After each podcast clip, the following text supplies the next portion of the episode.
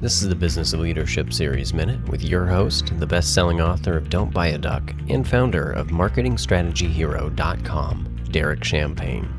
We've got a guest in the studio today. A lot of times our guests are outside the area, so I love it that we've got somebody in here today. It's a great energy that way, uh, looking them in the eye, having a great conversation instead of Skype.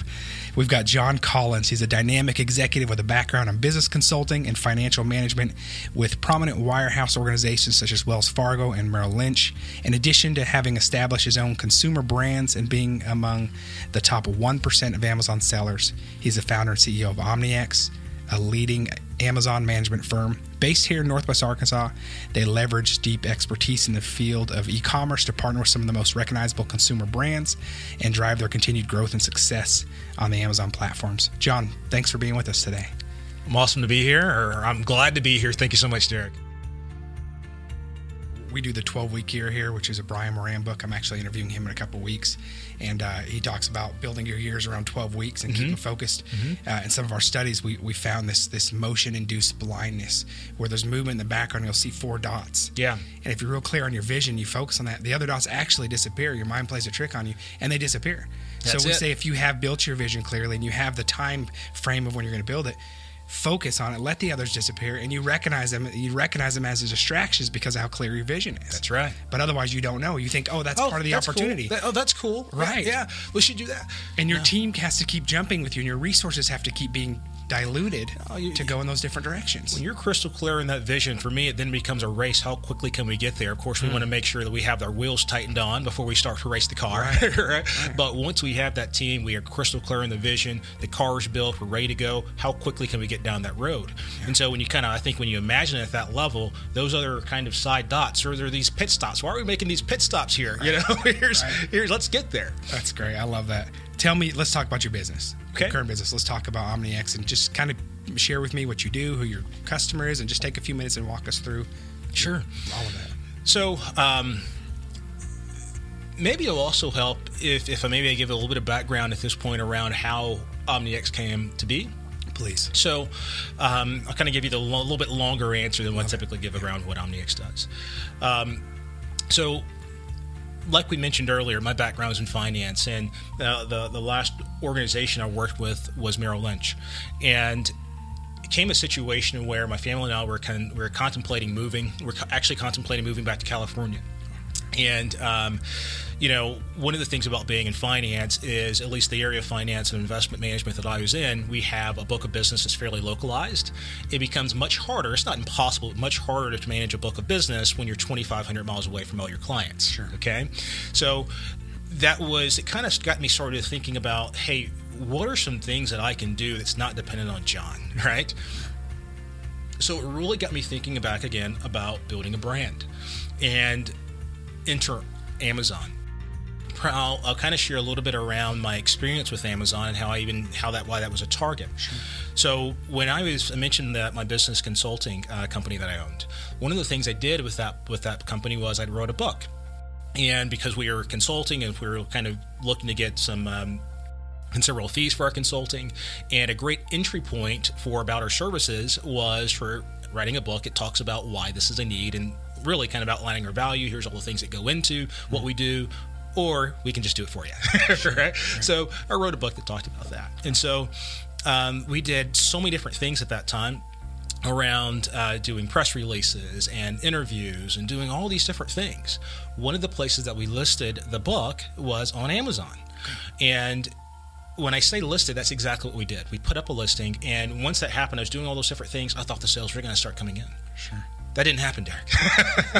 and so I started. That's when I was like, you know, why is you know I'm, I'm, putting in my my different keywords and things like that that I that you know.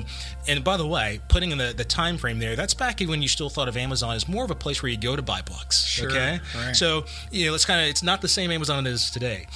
But I start putting the keywords in, and I would say, why is my book showing up on page 10 or 15 or 20 versus this guy's what's what's going into that hmm. and that, that was probably about the first key that i thought that those guys, a realization that I had that those guys that are showing up on the first page, they're doing things much different than I'm doing.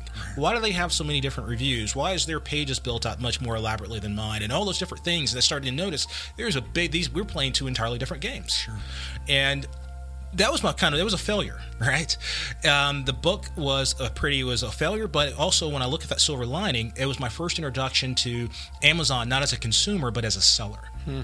and that was before many people were on that amazon as a, as a seller and kind of going into you know in terms of their dashboards and all those different metrics there. So um, another thing I'll, I'll kind of bring up there that what I kind of talk to some of the, the newer entrepreneurs, I'm, I'm, doing some things there with U of A to talk to some of the newer mm-hmm. entrepreneurs, and kind of a tagline or kind of a, a repeat thing I'm, I'm, talking about is don't forget to fail. Right.